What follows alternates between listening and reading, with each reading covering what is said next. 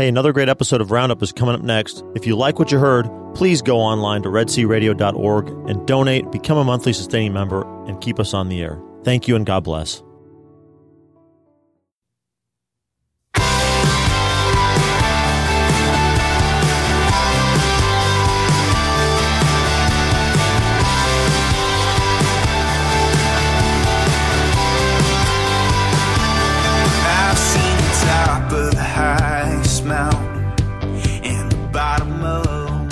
Good morning and welcome to Red Sea Roundup. Today is Wednesday, June the 12th, and I'm your host, Gene Wilhelm.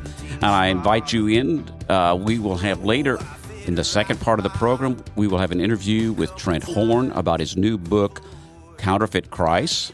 Uh, the saint of the day today is actually, there are 108 of them. It's the 108 martyrs uh, from the 108 Polish martyrs who were martyred during World War II by the uh, Nazis.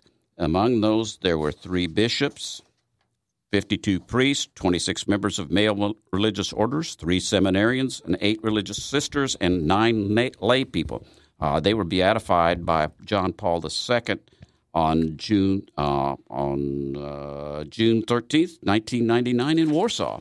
I think it's entirely appropriate to bring them up today, Gene. Um, being only what six days away from the 75th anniversary of D-Day, I think we have a tendency to think about the the casualties and the and the deaths in World War II being primarily on the battlefield, but actually there are more civilians killed in the war Oh, than yes. there were combat uh, casualties, and certainly there were six million Jews killed, but there were many, many Catholics, many, many Poles in general Yes. killed simply for their national and ethnic um, heritage.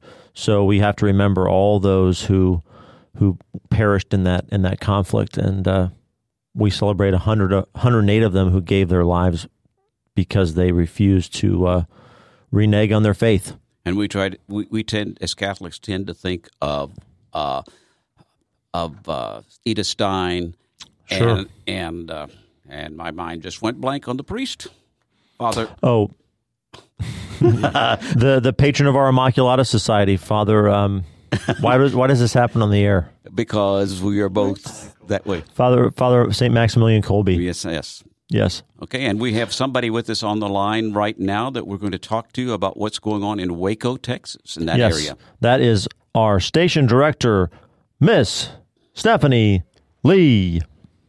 Good morning, Stephanie. Good morning. good morning Good morning, Thaddeus. Good morning, Gene. It's great to be with you. Yeah. Um, we have pretty. It's pretty quiet right now in Waco, but there's a, a few things. Um, Sacred Heart Catholic Church in Waco is having a garage sale this uh, Saturday, June fifteenth. Um, apparently, it's garage sale season because a lot of the parishes have had garage sales um, this summer so far in June. Um, so they're having a garage sale on Saturday from eight until one, and it's going to be uh, a lot of different things you can choose from jewelry, from clothes, you know, for your kids or for yourself or or whatever. There's going to be a wide variety of things there. Um, if you want to rent a booth to sell what you have, it's twenty dollars, and you can call the church at seven five six two six five six. That's seven five six two six five six, and uh, Francis will hook you up with all of that. And uh, we've also got uh, Knights of Columbus there going to cook their apparently delicious hamburgers that day. So that should be an Mm. exciting day on Saturday. Stephanie, would you Uh, or Gene care to, to speculate on why this seems to be garage sale season? I mean, you're right. There are just a bunch of garage sales going on. Is it because people uh, want to want to clear out before the, the holidays come and they've got to they're going to have to store all those toys and gifts in their attic or Apparently, What is it? They're just just spring cleaning, summer cleaning. Maybe. I guess. Um, I don't know. But I mean, if it's spring cleaning, you're going to have to go up in that attic when it's super hot, and nobody wants to do that during the summertime. Clean it out, right? no, they don't. They really, really don't. Gene, any thoughts? So we've Uh, well, I, I'm not sure. One of one thing that occurs to me is that there's a lot of work involved in in these uh, parish garage sales, and people tend to have a little bit more time. There are strong young backs that Aha. out of school that can help. Indeed. So it's a labor. It's a labor. It's driven by the labor market. I think so. Okay, Ma- that would a- be Yeah. my guess. That is a very good insight. Okay, Stephanie, take it away. What's next? Um, next, I would just like to.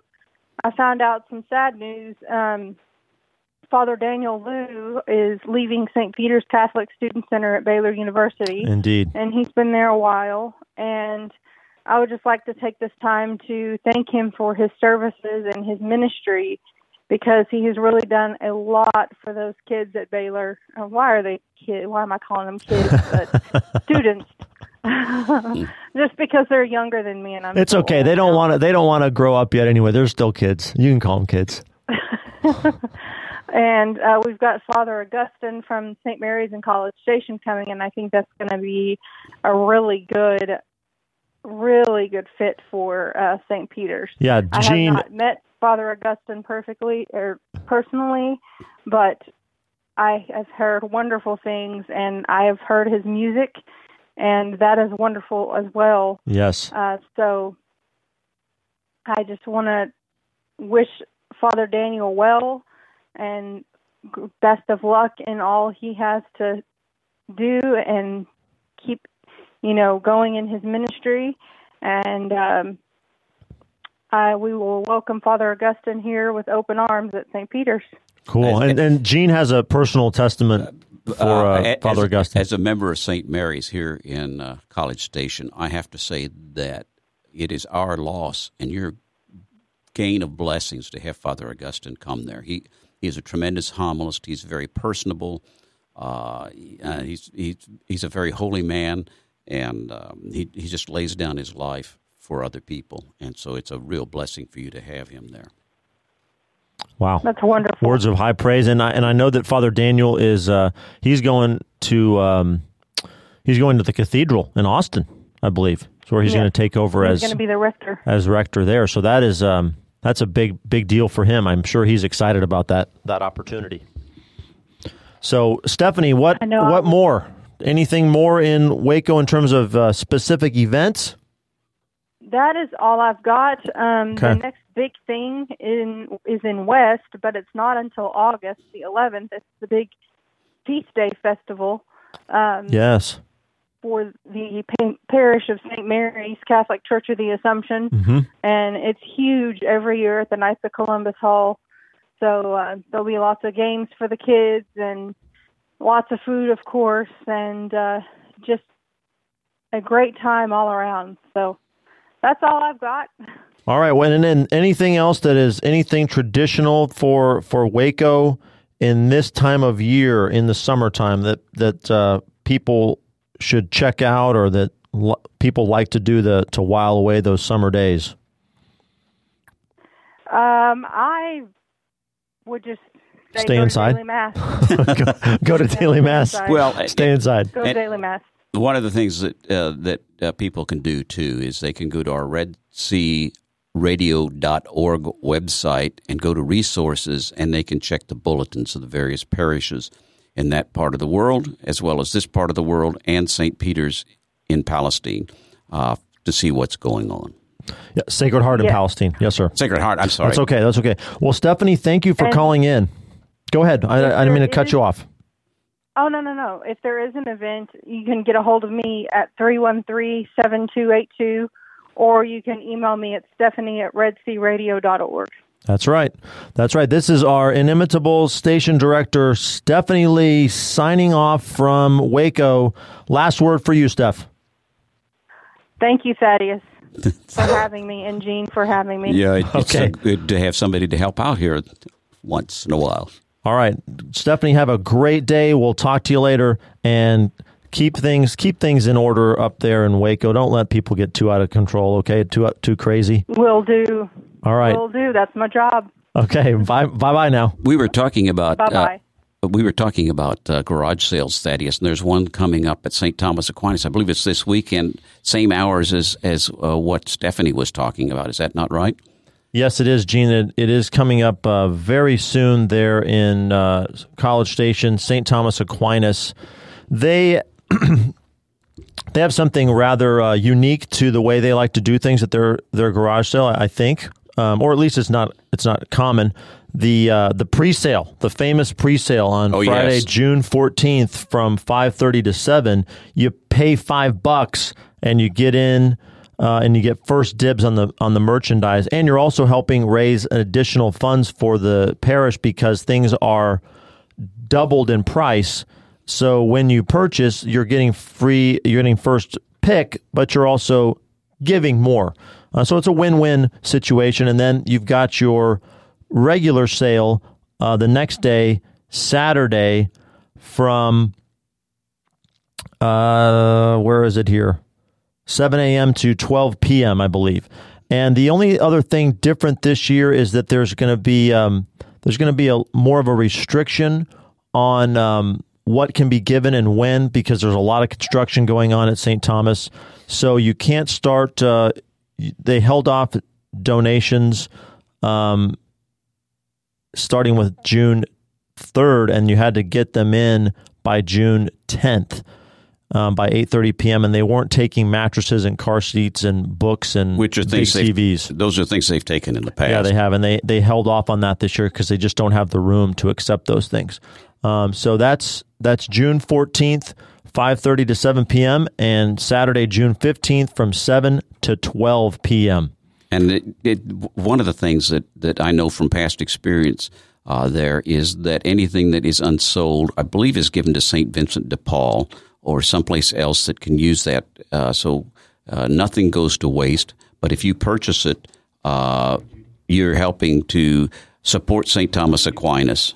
It's uh, it's really a good good cause. Uh, one of the other things that's happening at St. Thomas Aquinas, for those of you who are in this area, uh, there are, uh, I think it's called Rogation Day masses. this Ember- week- Ember Days. Ember Days, pardon me. I always got those confused as a child. I still get them confused.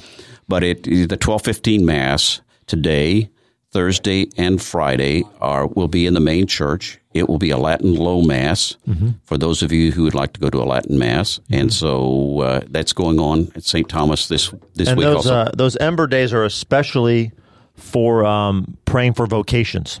Those Ember Days are especially devoted to the the the vocation increase. And uh, now, speaking of uh, priests and vocations and the Vatican, we've got a special call from across the ocean. Can you hear me? This is the this is I Rome calling, isn't it? Yes, uh, the Pope asked me to call y'all Wow. and send his. Uh, I sent you the picture of the uh, papal audience this morning, but I'm standing on the entrance to St. Peter's Basilica. Wonderful. Uh, it's much later in the day today. I can't believe that I'm calling at the right time to be live on the radio. yeah, it's about five. Hi, Gene. It's about Hello, what, six Judy. uh, six twelve there, six fifteen in the in the evening from the Vatican City. If you can't make out her voice, it's a little scratchy, a little uh, low. It's the great Judy Como calling from uh, outside of St. Peter's Basilica. I can't believe you, you're missing your evening spaghetti dinner to call us. Well, don't worry. Uh, there won't be another plate of spaghetti in my future. So, uh, Judy, tell us a little bit about when you got over there and what you've done so far, and maybe what's on the uh, what's on the agenda to yeah. come. Well, Real quick. we left. Um, we left Houston uh, Friday, flew to Toronto, had a little six-hour layover, and then our flight into Milan, where we got on a train and went to Florence. We were there for uh, three days, where we took a day tour, fabulous tour of Siena, and then we went to a farm winery at San Gio, somebody and uh, had an amazing meal. And then we went on to Pisa, uh, where we did see the tower, and my daughter Marion and I conquered the stairs and climbed up to the top. It was amazing. Um probably put in about eight miles that day. And, Wow. Uh, yesterday, we took a hop on, hop off bus and sat on the top and went all over Florence. Uh, saw many sights. The Duomo, incredibly one of the most architecturally beautiful buildings on the outside, as some of these are on the inside. hmm hmm And then we took a train later in the afternoon, arrived in Rome last night, staying at a real neat uh, hotel, Dia, and got up this morning uh, pretty early and came on to Vatican City, uh, sat in the papal audience, uh, very, very close, very close as the Pope Mobile drove really close to us and uh, had a nice uh, bottle of wine and a plate of pasta for lunch. Oh, I thought you had it there in the pla- the plaza. no, and then we uh, had about a three-hour tour, Gilligan, uh, of the Sistine Chapel, and uh, it's just so much to take in. Yes. And now we just finished uh, walking through St. Peter's Basilica. Yep. Wow, that, And that picture you sent me of the Holy Father was, uh, I thought it was a professional photo, and I, I didn't understand why you were sending it to me um, Yeah. because I, I, blanked for a second that, that you were over there, and then I realized, oh, that's that must be a picture that she actually took. So good job on that Yeah, shot. You got really uh, close. Marion uh, standing up and videoed it. We it, it's just amazing. There's really no words to uh, describe all of that. We'll be here for another day. We'll travel to Sorrento, hmm where then we'll travel to the Amalfi Coast and the Isle of Capri. Oh, Then we'll travel to Sicily, where we will go to uh, Porto Reale, the home of my ancestors, and be there for a day and travel back, go to Venice, and then we'll be traveling home on the 21st. I am so happy for you that you are going to get to set your feet on the soil that is that of your ancestors, the people who came Yeah. over and gave you this life in, in our great country. You're going to go back to the old country. Uh, I'm so happy for you. amazing and pretty ethereal. Uh, Yes. Just to, and be my cousin from Dallas. Her mother and my father are first cousins. Mhm. We've been best friend cousins our whole lives, and now our daughters are here with us, along with uh, Kathy Court and her daughter. So we're just having a You make sure you bring some of of a that earth back. You make sure you bring some of that earth back from there, okay? Don't forget to do that. Oh, no doubt, no doubt. I got it. Well, thank y'all. Uh, Thank- thank for you, Judy. inviting Me on the show this morning, and uh, know that I'm carrying many intentions from the Bryan College Station area to all the holy sites that I'm Yes. visiting, and uh, want to thank all of our listeners for their support of the radio station. That uh, some of the things that I've heard and discussed uh, within the tours, I've been able to remember that I, the different shows and the, all the stuff that Catholic Radio has done for our listening audiences. So uh, Thank you, really Judy. happy to be a part of Keep it. our listeners in All right, your prayers, y'all. our Immaculata Society, and the, the radio in general. And uh, ciao. Buonasera. All right. all right. Ciao. Ciao. Bye bye. That was a surprise. It was a total surprise. That literally got arranged on the fly right now. That that uh, that really tells you something about where we have gone in terms of communications technology just in the last fifteen years. Since you said it was on the fly, I'm glad that Dennis didn't have a fly swatter to Yeah. take care of that. No, no, no flies of that sort. Gene. Oh, okay. Uh, one other thing that's happening, and this is happening tomorrow, and this is in Bryan also, at St. Anthony's Church, they are going to celebrate the feast of St. Anthony of Padua. And they will have a Mass at 6 o'clock in the church. There'll be a procession around the church property in which they will carry the uh, relic of St. Anthony that they have there in their reliquary. Yes. As, and I believe a, a new a statue of St. Anthony and a new statue is going to be blessed and installed at the end of that. So that's something that's really Yes, come come out for that. Come and uh, that is a first class relic, I believe. it, it is it, it it's it's there, you don't have those everywhere. no, they, it's a it's a very great honor for that parish, and uh, makes it a makes it a, sh- a shrine, a pilgrimage spot. and that- shrine is that pilgrimage spot is open uh, every day, every Tuesday. Yes. for sure. Yes. church. Yes. So p- come to that at St. Anthony's tomorrow evening. And um, so we're going to go to break here. And uh, on the other side, we're going to have this great interview that you did with Trent Horn about his new book, Counterfeit Christs. Correct. And there's And- a lot of those floating around these days. No, there are a lot of counterfeits of everything these days, aren't there? and so uh, we will be back in just a couple of a few minutes, and we'll have Trent Trent Horn with us. Until then, enjoy.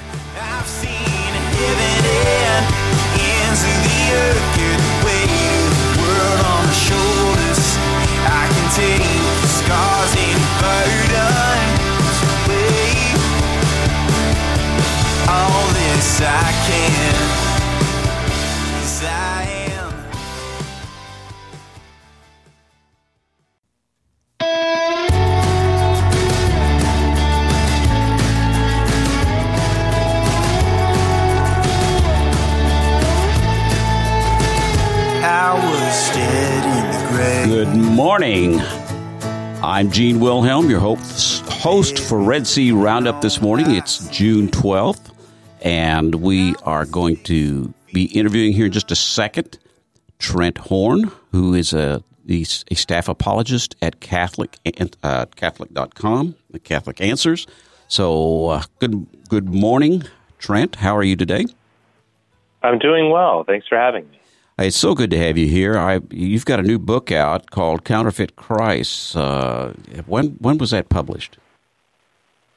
Uh, that was published uh, just a few months ago. I think it's my eighth book now, and it focuses on sharing with people who the real Jesus is and exposing distortions of Jesus, his identity, from among people who are uh, both religious and not religious. And so your journey to, to doing this has been a while. You you were not originally Catholic, and so would you tell us a little bit about yourself and what it means to be an apologist for those of us that may not totally understand what that means? Certainly. Uh, my family's not Catholic. I was received in the Catholic Church in high school. I was befriended by Catholic uh, high school students at my, where I went to school. And then I proceeded to learn more about the Catholic faith and Christianity in general. Did a lot of research, debate, you know, looking at debates and books. Uh, then finally, I, I became Catholic, but I still had a passion for learning about the faith and teaching people how to defend it.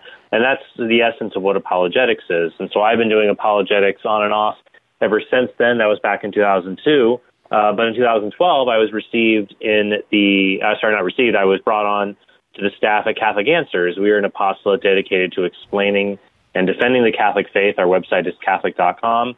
And so I, I write books for them, articles, uh, produce videos. I'm a host on their radio show, and I have my own podcast, The Counsel of Trent, C O U N S E L. That's at TrentHornPodcast.com. And what I do is just teach Catholics how to make a reasonable presentation of what they believe uh, to a culture that desperately needs the needs the gospel. Yes, it does, doesn't it? Uh, so, what motivated you to re- to write this book, uh, Counterfeit Christ?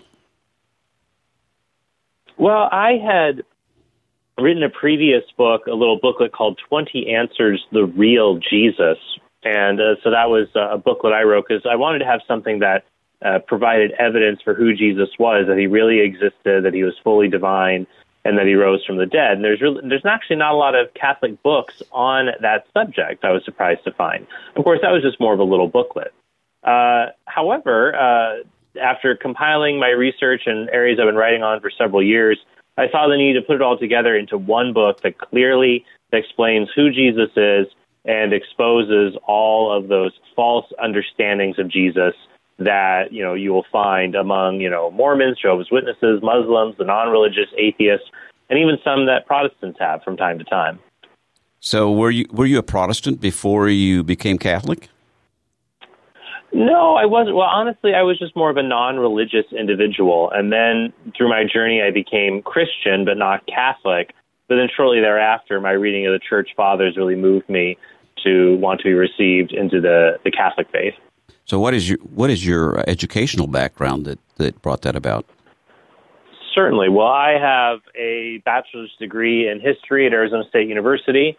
Uh, I mean, I did all my conversion was was during high school, and then after high school, I went on to pursue more education.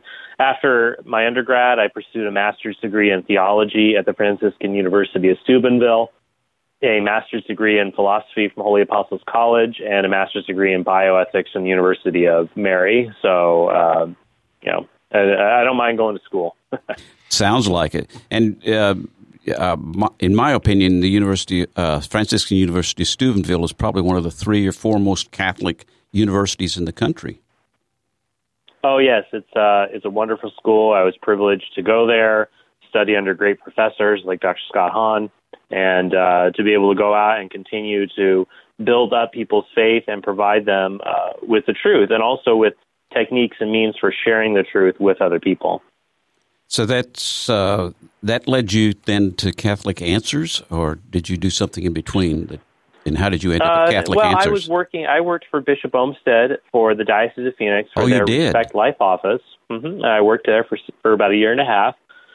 During that time, I uh, was on a. I took some students to San Diego to a conference on marriage and respect life, and then I took them on a tour of Catholic Answers. And I was informed before I went there that Catholic Answers was looking to hire new apologists uh, to come on board uh, for them. And so I kind of threw my hat into the ring and we went back and forth for a few months and then they, they brought me on board. And so it was a, it was a real treat to do that. Bishop Olmsted is a very solid bishop. Uh, were you there when he wrote Into the Breach? No, uh, well, I can't remember exactly when uh, he wrote that. I, I uh, let's see. I mean, I, I think Well- I have it. That was oh, that was that was His his, his exhortation to men. Uh, so, oh, I'm sorry. That's his exhortation to men, is what it means to be a Catholic man, which is uh, pretty much Oh yes, used. of course. Uh, I mean, I, I obviously yes, I, I've read it. Uh, that was um, uh, in 2015, uh, and I had left for Catholic Okay. Answers in 2012. But I, I really did enjoy my time working under him and the rest of his staff at, the Diocesan Pastoral Center. So it was a wonderful diocese to be a part of. Yes, it is. Uh, we I had another guest here, uh, Father Anthony Tinker, who is uh, uh, Franciscans of the Holy Spirit, who have brought back the Franciscans on the reservation. Sir, he he does just absolutely wonderful work there. So No, yeah, yes, and uh, all of that I, I highly support, and that's it's important. We need to have clerics and religious who are uh, prepared to to share the truth, and even when people, you know, frankly, don't want to hear it. Yes, and, and that brings us back to your book. A lot of the things that are in here uh, remind me of a saying that I heard. I think somebody was doing some preaching, and and what I see in the counterfeit Christ is is something similar to this. Uh, he would say that a half truth is like a half brick; you can throw it farther. And I think some of the things that we see in the counter, that I read in the counterfeit Christ uh, are basically partial truths about Christ, but it sort of goes off on the wrong end. How would you? What would be your comment about that? Uh, certainly. For example, take my, my very first chapter. Uh, Jesus is non judgmental. Uh, people often say that Jesus wouldn't judge people. And now in the Gospels, Jesus does say, I did not come to judge the world, but to save it. And so, in that sense, he did not come to the world merely to judge it and send everybody to hell. But it does not mean that Jesus did not come uh, for the purpose of judging and determining where we were spiritually and how far we had strayed from God uh, that in order to effect a, a remedy for someone, you have to first judge how bad of a situation they are in. As I say in the book, Jesus' judgment is not like that of a harsh, legalistic uh, Uh, judiciary. It's more of a doctor who wants to give us a truthful diagnosis before he can give us the cure for, for what ails us. That is so true. And if you if you can't tell the doctor if if you have a physical ailment and you can't tell the doctor what's wrong with you, it's going to make it very or what you your symptoms are. It's going to make it very difficult for him or her to to prescribe a cure. That's right. And so that's why it's important to remember that the, how Jesus relates to us, how we relate to our faith. You know, you look in First Peter chapter five. Uh, Saint Peter says of God, "Cast all your anxieties on Him, for He cares for you." He doesn't say, "Well, only tell those things you think are really important. Uh, don't don't waste God's time." He doesn't. He doesn't say that at all. No, he doesn't. So uh, it's it's really important that we are open with with God and with Jesus in particular uh, to let Him know what it is that is on our hearts. Amen. That's why it's important to have a, uh, a robust spiritual life, uh, to pray, and to also avail ourselves of the sacrament so that we receive Jesus in an intimate way on a frequent basis. uh, in order to preserve ourselves and protect ourselves from the sins of this world. Okay, so if, with counterfeit Christ, would you describe a little bit about how each chapter is structured? Because it's it's a similar structure in each chapter uh, uh, as to what you've done, and uh, it would be very helpful, I think, to our listeners to be able to hear what how you put that structure together, and and like with eighteen chapters, and it's not a very thick book. Uh, it's probably five, six, seven pages for a chapter. Uh, how did you structure that and could and because it's very scholarly in what you've done you, you've done a lot of research for this well, I do try to make sure my books are, are thorough so that they can engage uh, the best arguments from the other side and uh, not leave people with a with a shallow uh, presentation. So uh, the way the chapters are set up is that there are six groups of individuals. So you have, and under each of them, there are counterfeit Christ, so false representations of Jesus that are endemic to those particular groups. So the first group are the non-religious. They are people uh, who just the average person who doesn't care that much about religion, and uh, just usually they think of Jesus as either a non-judgmental buddy or as somebody who we we don't really uh, uh, know much about because he's been lost to the sands of time, if you will. He's a legend. Uh, the next um, one would be the atheists. Uh, they say Jesus is a myth or he definitely did not rise from the dead. Uh, after that, you have the uh, other world religions. You have like Judaism, Islam, Hinduism, what they think of Jesus. The next group would be the quasi Christians, as I call them, the Mormons, the Jehovah's Witnesses, who believe in Jesus, but not a fully divine Son of God. Uh, next, you have the ideologues. You have people who want to say Jesus was a socialist or Jesus endorsed homosexual behavior. And so I look at those arguments and show how it distorts the biblical record. Uh, next, uh, I go finally. Then I, after that, I go after some Protestants who mis- mistake who mistook Jesus and say that you know he's like a prosperity preacher who wants us to uh, be be rich as opposed to being holy. So cover a lot of ground. In each chapter, I show how Scripture or history exposes this counterfeit assumption in different ways. I think one of the things that, that impressed me is that you'd actually researched all of these uh, doctrines of counterfeit Christ and uh, went to authors who supported those counterfeit Christ definitions first, and then you built on the argument from uh, the Catechism, from Scripture, from the Fathers of the Church, and so forth, how how that was not true and what the truth really was because yeah. uh, well yeah i think it's i think it's important that when we engage others when we engage other opposing opinions in order to be taken seriously we can say well here is this opinion and here is this individual or group that holds this opinion be able to cite it to show one that it is an argument people hold and two to say we've looked at it we've looked at the evidences for it but here are the problems with that uh, with that proposal and so that's what I do in Counterfeit Christ that I go through and say, well, here's the people who say Jesus was merely a, a, a myth or that Jesus is just a human prophet. And I go through and say, hey, but here's the other things they do not uh, cover in their book. Uh, so, uh, you know, going through over and over again to show that other opposing views may appear to be impressive at first, but then upon examining them closer, we see the um, we see the flaws in their thinking. My guest today is Trent Horn, who is from Catholic Answers, and uh, we're talking about his new book, Counterfeit Christ. Uh, normally, I invite you to call in, but this is a pre recorded uh, interview, so that's not going to be possible today. One of the things that you said, Trent, that, that really impressed me just a minute ago is you talked about their opinions. And so, what you what I think what you didn't uh, emphasize there so much is the difference between the opinion and the truth.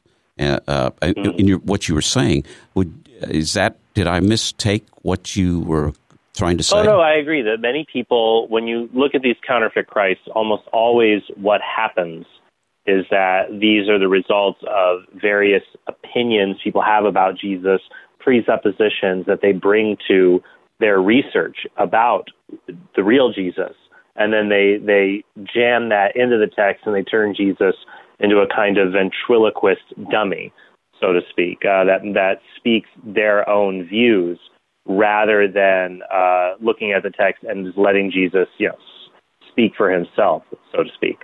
So, what what would happen uh, if someone got this book, or or why would someone want to buy the book, or what what would be the reason why somebody would want this book in the house? Uh, I, I found it. Well, I think one re- what would be um, why they would want a book like this is because uh, it helps them first and foremost uh, to learn about who um, who Jesus is. So, you know, we have we hear about Jesus in Sunday school stories, but to get the full catechesis, Jesus is God from God, light from light, true God from true God, knowing who He is, what He taught, uh, and also what the first Christians believed about Jesus, and then from there to be able to have intelligent answers for people who claim, oh, well, the real Jesus was like this, or uh, the church has misinterpreted who Jesus is. Then that way you've got some solid answers to give to others. I, I, it struck me also that when the missionaries knock on the door, the Jehovah's Witnesses or the Mormons in particular, uh, if if someone reads those particular chapters, you have got a way to uh, answer uh, what they're telling you and tell them where they're wrong in a very polite way, of course. Right, and it, what I do in each chapter is that I, I show, um, uh, I, I, put forward. Well, here are some uh, evidences from Scripture. You can share this Bible verse, or here's something from a historian. What I often try to do is uh, say, and here is what uh, even non Catholic and non-Christian historians say about Jesus to show that this isn't just a you know a Catholic view. This isn't just what we believe by faith, but this is evidence that even people who don't agree with our faith will still say, well, here is certainly what G- what Jesus said and believed, or that the first Christians definitely believed he was God, even if modern academics don't hold to that view today. And that's true, and and because of the 18 chapters. Uh, it's a book you could have too when you have a, a get into a discussion with someone at work or in the neighborhood about, uh, for example, uh, here in Texas we have a a preacher of the prosperity gospel that is very famous, and just and then a lot of people uh, fall for that. For example, so to counter that particular thing. Uh, when you get in that conversation, I would see that your book would be something that somebody could go to that particular chapter and refresh memory or get some, some things to be able to handle those discussions in the future. Was that your intent? Absolutely. To be able to provide them with here are evidences from Scripture to put forward to say, well, you people say Jesus said this, but here is what he actually said about this, or here's what the Bible actually says, or this is what we can know from history to know that Jesus was a real person who lived and walked the earth just like you and me. And this is something we can know from just the facts, even if you are not religious. And so that's why I go through each of these chapters in, in a meticulous way. And I do so not in a way that's easy to read, in a way that is easy. The chapters are short and provide memorable ways of, of understanding these subjects and being able to respond to others about them. And you also give uh, have uh, a lot of notes as to where to go to the source materials that you used for these particular uh, chapters on each one, including some of the source materials are from, for example, the Jehovah's Witnesses and the Mormons themselves, and, and some of the other folks that have these particular types of opinions about who Jesus is. Yeah, exactly. So that uh, that is why uh, I look at, for example, the Jehovah's Witnesses uh, magazine, like the Watchtower. I look in the Book of Mormon and other Mormon uh, writers to see what they say. And and once and once again, uh, that is why, in, in the spirit of being intellectually honest, to show here is the other side, here is here are their best arguments, uh, but here's ultimately what's wrong with them. If you had to rank the uh, counterfeit Christs that are around today, I mean they're all around today. Which do you think is probably the most prevalent of the counterfeit Christs in our in our country in particular? Um, I'm sure there it, it may be around the world, but in our country in particular, what do you think is the most prevalent counterfeit Christ that is there? Um, you know, I think uh, probably the first chapter of my book sums up the most prevalent one. and that is um, that is the view that Jesus is um, just your non-judgmental buddy. He is somebody who doesn't care about sin. He just wants you to be happy. He doesn't care about holiness. He just cares about your personal fulfillment in life. And that Jesus loves you just the way you are and doesn't want you to change. And there's a half truth to that. Jesus, of course, loves you the way you are. He always loves us and desires our good. The problem is we don't always desire Him. So Jesus wants us to turn to Him and to turn away from sin. And so Jesus loves us, but and because He loves us, He doesn't want us to remain as we are. He wants us to repent, to, met, to engage in metanoia, the Greek word, to be of another mind and to turn away to make a different path in life towards goodness and towards God. Uh, and so, but in order to do that, we can't do that on our own strength. We need God's help to be able to accomplish that. And that is why Jesus died on the cross to atone for our sins and give us access to God's divine life to be able to make that possible. But there's, it's very difficult for us a lot of times to want to do that metanoia, that turning around, uh, uh, when we and we don't even want to admit that perhaps we might be on the wrong pathway and need to go back in the fork in the road and take the other fork, isn't it? That that's right, and so that's why we have to be able to humble ourselves before the mighty God, uh, the King of the universe, who became man, and so that is why we have to grow in intimacy with Him to be able to do that, and that's why the book talks about how uh, we can do that first and foremost by knowing who Jesus is, knowing the Jesus whom we are to draw ourselves towards. But that's tough too because that means that I have to put forth some effort to be able to learn out who Jesus is.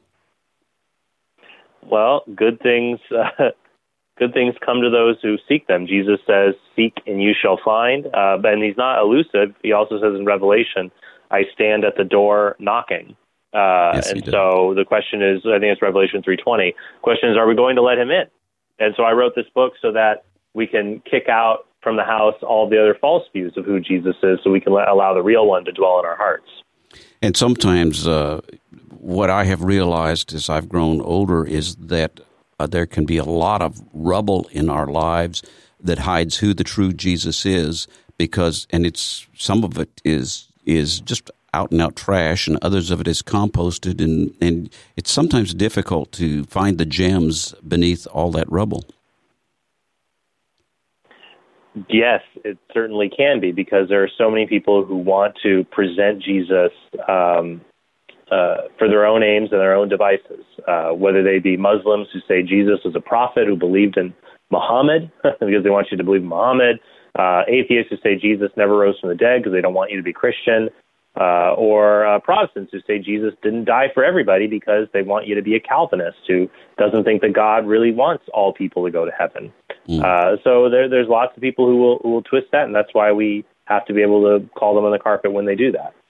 Uh, uh, what which chapter of these 18 that you wrote did, did you find the most inform well what did you learn the most from when you were writing these? I mean there probably one or more of them you probably found out a lot more than you did with the others. I mean some of the things that you wrote you probably didn't know before you started doing research and writing. Uh, well, one chapter that was helpful to write was I wrote about the Jewish view of Jesus and got to do a bit more research on modern Jewish views of Jesus. I was familiar with uh, with views of Jesus among medieval and classical Jews, uh, but not among uh, modern Jews. And half my family is Jewish, of course, so it hits a bit close to home. Uh, but to see that many modern Jews are actually quite fond of Jesus in comparison to classical and medieval Jews who weren't. Uh, and so, in in seeing that, they like Jesus, they just don't like Christians, and they claim that Christianity distorts the real Jesus. And so, I go back and show how uh, Jesus's identity as a, a faithful Jew who fulfilled the law doesn't conflict with uh, Christianity and bringing all people, Jew and Gentile, into the new covenant. Yes. Uh, going back to the question about the counterfeit Christ, you were talking about the the, the buddy Jesus or the good, good guy Jesus uh, that you think is most prevalent in our country. Do, do you find that also the most prevalent in the Catholic Church, or or is there some other counterfeit Jesus that you find more prevalent in the Catholic Church? Honestly, I think it's one of the ones that is most uh, uh, prevalent. Is it's one that I think is extremely prevalent in the Catholic faith. In the book, I tell an anecdote about how I went to a Catholic high school to give a presentation to a group of teachers there, and they took umbrage at my uh, discussion about how use of contraception or abortion are grave matters that require confession. And these, so they, they didn't agree, and this is at a Catholic school, and they told me Jesus would not be that judgmental. Uh, so it's, it's something that is just as common within the church as it is outside of it. And you find that, that that's also the most prevalent one among our non Catholic Christian brothers and sisters as well? Uh, probably that, along with the idea of the legend saying that Jesus is, is we just can't really know uh, who Jesus is. Uh, you know, the, the Gospels are written long after uh, events they purport to describe, and so we can't trust them. Uh, and then that allows uh, people to fill in the blanks with the Jesus that they think exists, uh, rather than than who Jesus really is.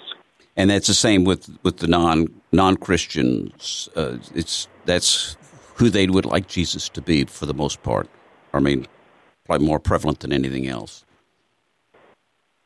Uh, right. That um, that's um, exactly uh, what I what I was about to get at. That when we go through these different um, religious belief systems, non-religious belief systems, it's so funny. So many people say, "How can you pick one religion out of any other?" And there's they're all there's so many religions, and I say, well, actually, all of them have one thing in common: they have a view about who Jesus is. So uh, if I know Jesus rose from the dead, for example, then I know I can't be Buddhist, Hindu, Islam, Muslim, atheist. I can't be all these things because they deny that very fact about God becoming man. So by figuring out who Jesus is, you radically narrow the scope in figuring out what is the fullness of God's revelation. Okay. That's that's true, isn't it? That's very true. You you can't you can't be a Buddhist and a Catholic both. Although I no, some, you can acknowledge what is true and holy in Buddhism or in other religions, but you can't embrace them as the fullness of God's revelation because they deny the most impart, most important part of that revelation, which is that God became man. And then, true. That's that's that's the key, isn't it? That God became man. He wrote. He died, and rose from the dead, and He sent forth His Holy Spirit to uh, to breathe life into God's people as a church. Right. Amen. And so that's why in Galatians 4 4, Paul says that God sent his son in the fullness of time to be born of a woman, born under the law. Uh, the letters of the Hebrews says we have a high priest, Jesus, who identifies, he can identify with our weaknesses. He himself was tempted like us, but did not sin. And so we, we are capable of living the same way. We are capable of imitating Jesus. St. Paul says in 1 Corinthians 11:1, "Be imitators of me as I am of Christ." But once again, you have to know who the real Jesus is, because otherwise you're going to be imitating a fraud, and you're going to be worse for the wear in, in doing so. Well, do, do you? Is there one of the counterfeit Christs that you think is more uh, dangerous than the others that that that you uh, list in your book? Uh, the, I mean, the first one is obviously very dangerous because you don't take Jesus seriously. But is there one other the other ones that is uh, very dangerous, particularly for Catholics to? Uh... Well, one that's dangerous for Catholics uh, that can lead them away from the faith that I've seen. The very last chapter, I talk about. Um, I talk about the anti-Catholic with no face. I know that's kind of a funny title. That's a reference to the fundamentalist Jack Chick. Uh, yes. Uh, he used he, he passed away a few, uh, like a year or two ago, and it's a reference to these tracts that would go out making it out to seem like Jesus condemned Catholics as idolaters and for going to mass that you should just pray the Jesus prayer and Catholics who don't know a lot about the biblical foundations of their faith may be tempted to think that Jesus just wants them to believe in, you know, salvation's by faith alone. You don't have to go to mass, you don't have to go to confession. Uh, they can be really tempted by that to leave leave the church over it. So that's why I want them to see the real Jesus wanted us to believe not just in him, but in the church that he founded and gave to us uh, that was built upon the authority of the apostles and their successors. And that's that's kind of tough to do in our environment uh, today, where there seem to be so many people trying to draw Catholics away from their faith. Uh, right. I mean, you don't see it as much back in the 80s and 90s. You saw it a lot more from Protestants who want from megachurches who wanted to save Catholics and get them out of the Catholic faith.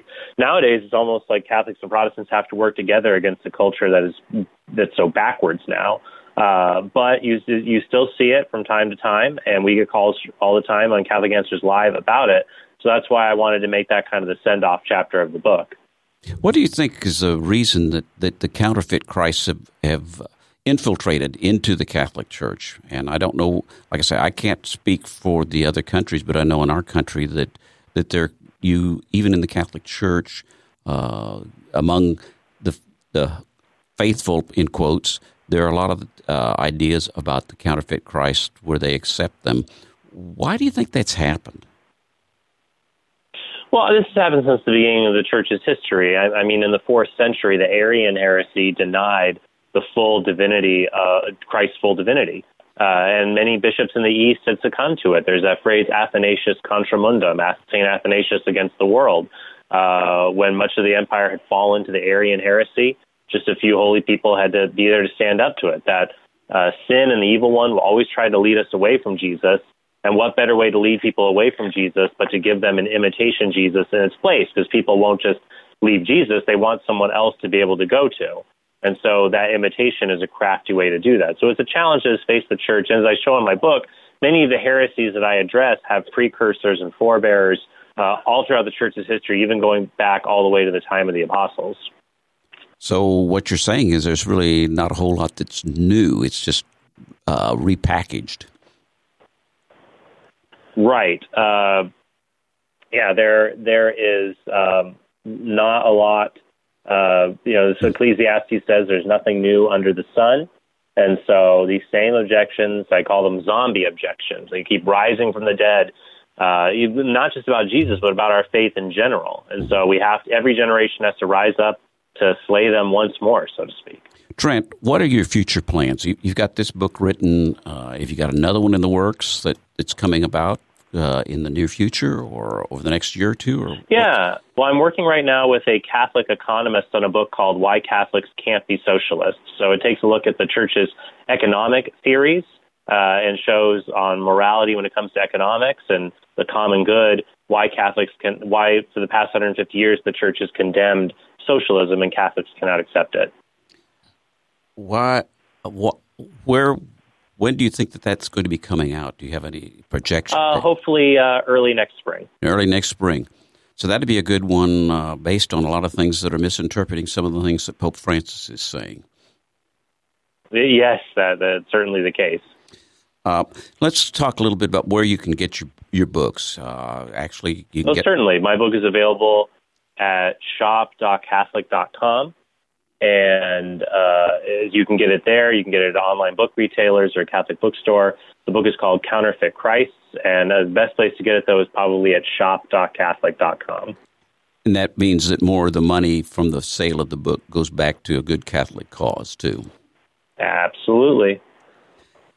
I've got one last question. We're just about out of time. Jesus asked the disciples, who do you say that I am? Peter answers, says that he's a Messiah. But, uh, Uh, you know what? What? How, what? Do, who do we say that we Jesus is? is isn't that a question that we need to ask ourselves? Who do you that Jesus is asking each of us, and we need to answer? Who do you say that I am? Absolutely, we need to be able to say. Well, first, there's just understanding the intellectual content of who Jesus is. That he's truly fully man, fully God the eternal second person of the Trinity who's become man, died, atoned for our sins, and rose from the dead so we can have eternal life. But then who is Jesus to us? Is he the Lord of our life? Is he someone that we give uh, unwavering uh, allegiance to? Or is he merely just someone, just one other person we consult, but we're the king of our lives? So the question is, is Jesus the front and center of our life, or is he off to the sideline? We have to ask, who do you say I am uh, to Jesus really every day? And your book helps to answer that question for each of us. Absolutely. Uh, so that's why the book I wrote it, and I believe it will help people to answer that question uh, with a, a, a very healthy amen to letting Jesus be the Lord of their lives and to fully give themselves over to Him. My guest today has been Trent Horn, whose new book, Counterfeit Christ, is available through deathcatholic.com. Uh, and I really appreciate your being here, Trent. Is there anything you'd like to say as one last thing to our listening audience before we have to go? Uh, I would just say that I hope the book uh, blesses you, uh, and that if you are interested in uh, more content to help you learn about your faith, uh, my podcast is a great place to go. That is at TrentHornPodcast.com. Okay, thank you, Trent, so much. And that, that wraps up another Red Sea Roundup.